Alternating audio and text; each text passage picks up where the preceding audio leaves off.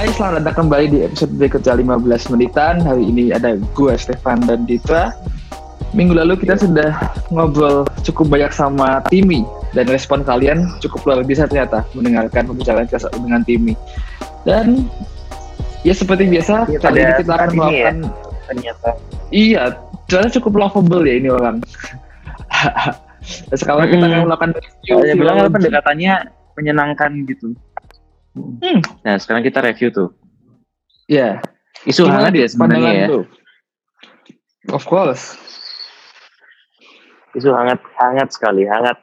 Karena ya itu kita kan lagi ya you know kita mungkin lagi mendengarkan kita semua ini lagi mendengarkan podcast ini dalam rumah juga mungkin kan lagi melakukan hal-hal yang biasanya dilakukan di luar di rumah semua masuk kerja belajar even doing your project side things kan yang harusnya biasanya ketemu orang semua jadi ya semuanya serba virtual gara-gara Yes. pandemi yang disebabkan oleh virus yang kebetulan memang dibahas juga sama ya tentunya jadi apa ya jadi ya namanya juga virologi studi yang membahas virus kan terus kayak gimana ya gue gue tuh kalau keinget virus tuh malah jadi keinget gitu kayak ini tuh kemarin bilang kalau dia dia tuh bilang kalau tiap negara itu bakal susah banget untuk menghandle pandemi ini kan kayak semuanya itu kelabakan. Nah kalau lu gimana keadaan di Eropa sekarang kayak how apa how German control the pandemi gitu? Um, ya dari pertama kita harus bilang bahwa tidak ada yang siap menghadapi pandemi ini kan. Karena kita sudah baca artikel di Hmm. mana-mana. Meskipun pandemi ini bukan sesuatu yang aneh atau unik karena kita dalam sejarah manusia sudah pernah mengalami banyak pandemi dan banyak juga ahli-ahli yang sudah se- se- semacam mengingatkan bahwa ada kemungkinan besar bahwa di masa depan akan terjadi suatu pandemi.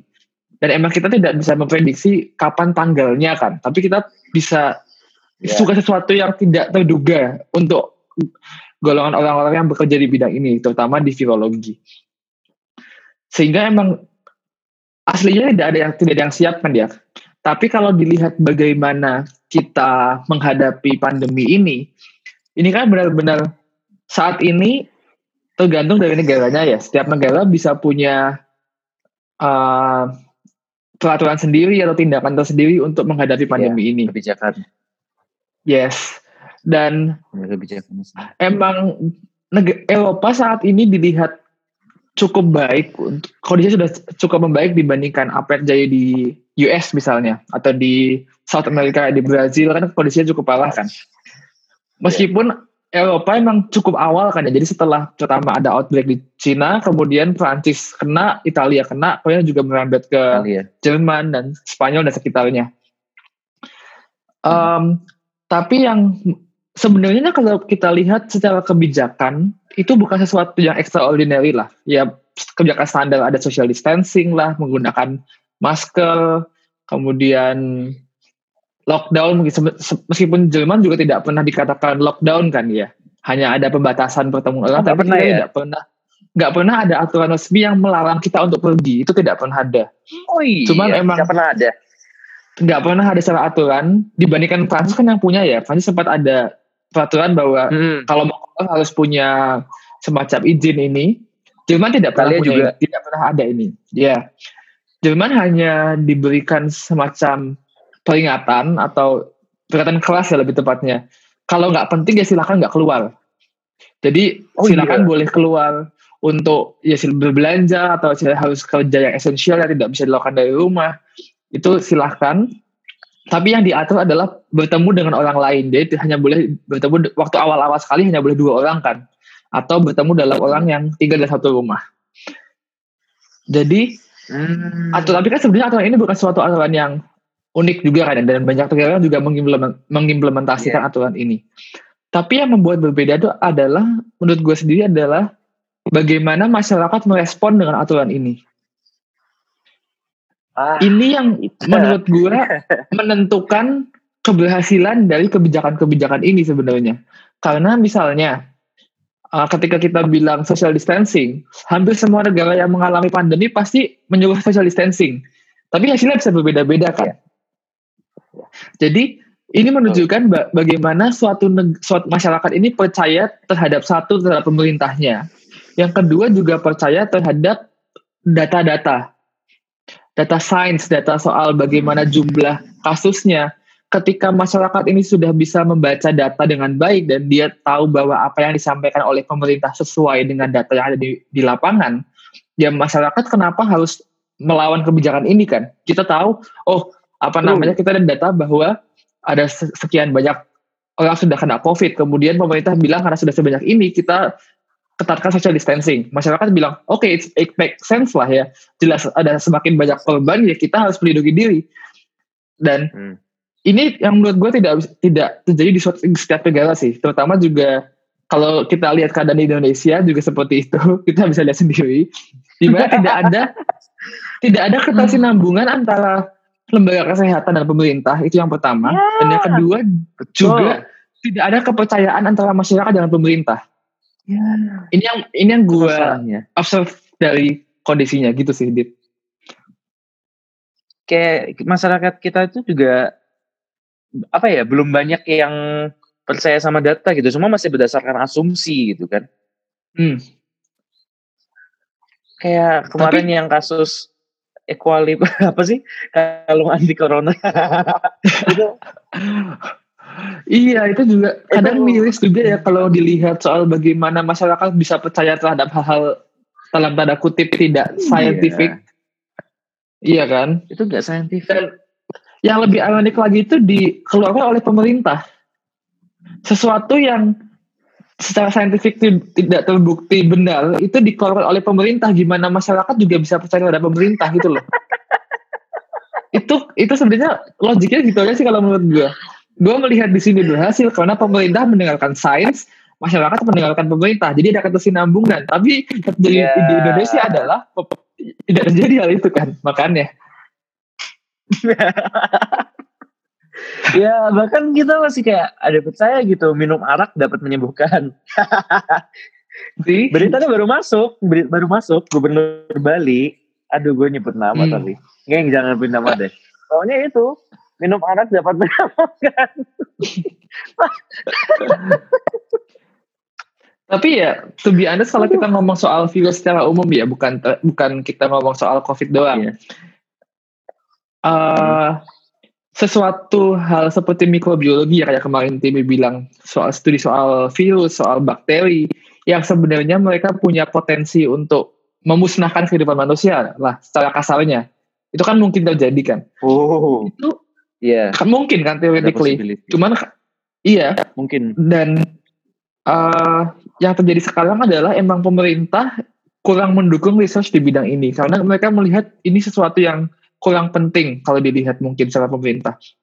Mereka tidak melihat adanya pentingnya research di bidang uh, uh, preventif untuk mencegah kemusnahan kehidupan manusia sebenarnya. Dan ketika ada ketika ada ketika ada virus ada outbreak seperti ini ya kita kayak shock dan ketika dan mungkin orang virologi cuma bilang sih I want you dan ya udah yeah. sekarang kita sudah bisa ngejar ketertinggalannya kita sudah nggak nggak sesiap dalam menghadapi pandemi ya udah. Jadi kita harus melakukan effort seba, sebisa mungkin dengan teknologi yang kita punya. Dengan keadaan di mana teknologi kita sudah jauh lebih baik daripada let's say 100 tahun yang lalu ketika ada yeah. outbreak yang lain kan. Jadi mungkin kita, itu adalah kenapa kita bisa hasil lebih baik daripada outbreak yang sebelumnya. Tapi juga tidak mengubah fakta di mana kita sering menyepelekan hal, hal seperti ini. Apalagi sebelum ini terjadi ya kayak gak jadi spotlight utama gitu kan. Kayak kita tuh dikit banget upaya preventif preventifnya. Yes. Kayak kan ini kan kemarin juga sempat bilang kayaknya ya kalau virus itu sebenarnya semuanya itu kayak sudah ada di alam gitu cuman bagaimana aja dia bisa ketahuan gitu kan dia. Hmm. kemarin kan ini bilang gitu.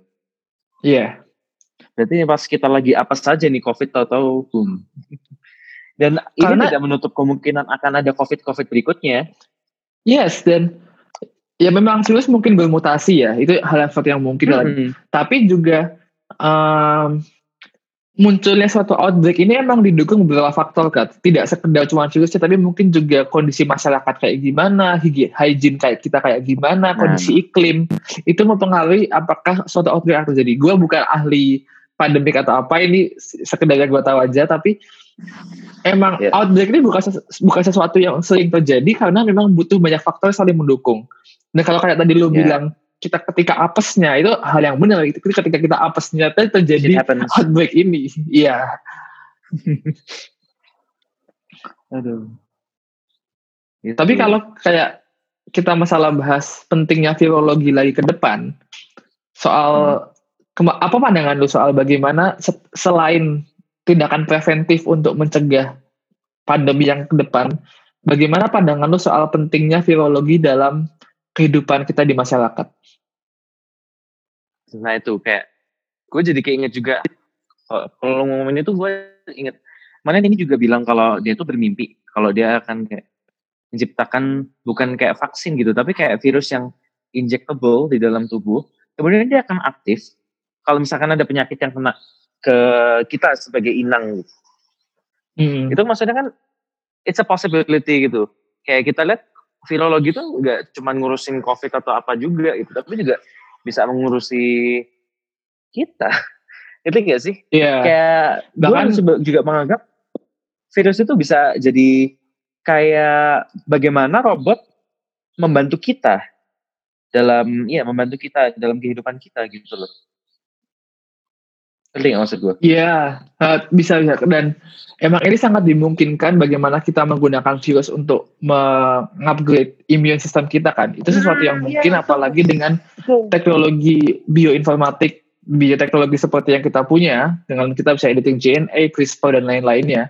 Ya mungkin teman-teman di sini kalau ada yang ahlinya di bidang itu bisa hubungi kita mungkin siapa tahu ada ya ingin diajak ngobrol-ngobrol soal bidang bioteknologi atau genetic engineering itu satu hal yang menarik juga kan yang untuk dibahas. Waduh. Uh. Tapi sih. kembali lagi ya ketika kita ngomongin soal filologi, ya ini sesuatu yang menurut gue nggak bakal mati bidang ini karena sampai kapan pun yeah. kita akan menghadapi virus ini kita bakal hidup bersama dengan virus nggak ada waktu di mana kita bisa membasmi virus kan bahkan ada virus yang penting juga kan ada yang bermanfaat bagi manusia yeah, juga. Betul. Jadi ya hmm. itu sesuatu yang kita harus siapkan aja kalau dalam arti kita mempelajari virus ini bukan sekedar kita untuk menggunakan mereka, tapi ya karena kita hidup dengan mereka, kita harus tahu bagaimana mereka beraktivitas, bagaimana mereka berperilaku supaya kita tahu ketika mereka aneh-aneh terhadap kita ini, kita tahu apa yang harus kita lakukan gitu loh. Ya, dan ya sama seperti kenapa kita, kita gitu. Ya sama aja kenapa kita belajar geologi. Ya karena kita hidup di bumi, yeah. ya kita kepingin tahu bagaimana bumi kita berjalan lah gimana ada gempa bumi kenapa ada gunung meletus sama kita belajar geologi karena ini ada hidup dengan kita dan bakal ada hidup dengan bersama kita sampai mungkin sampai manusia juga punah kan kita punah ya yeah. yes exactly Exactly. Itu kayak bukan kita berusaha memusnahkan virus, tapi kayak how we live with them, how we iya, adapt yeah. to them gitu, how how they adapt to us gitu.